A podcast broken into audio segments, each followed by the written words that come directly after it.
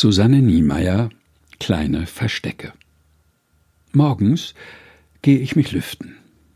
Vorbei an den Häusern. Hinter den Brennnesseln biege ich ab.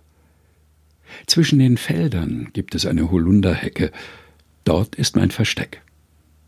Die Vögel sind mitteilsam, aber von mir erwarten sie keine Antwort. Sie kennen mich mittlerweile. Am Horizont geht ein Hund spazieren. Er hat seinen Menschen dabei.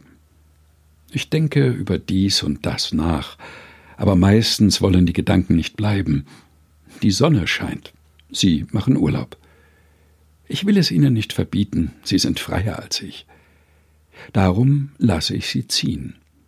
Wenn sie zurückkehren, werden sie mir von ihren Abenteuern erzählen. Ich probiere das Bleiben. Es schmeckt nach Giersch. Seine Wurzeln sind kräftig.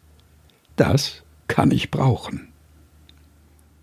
Susanne Niemeyer Kleine Verstecke. Gelesen von Helga Heinold. Aus Vielleicht lässt jemand Wunder regnen. Herausgegeben von Susanne Breit-Kessler und Frank Muchlinski. Erschienen in der Edition Chrismon.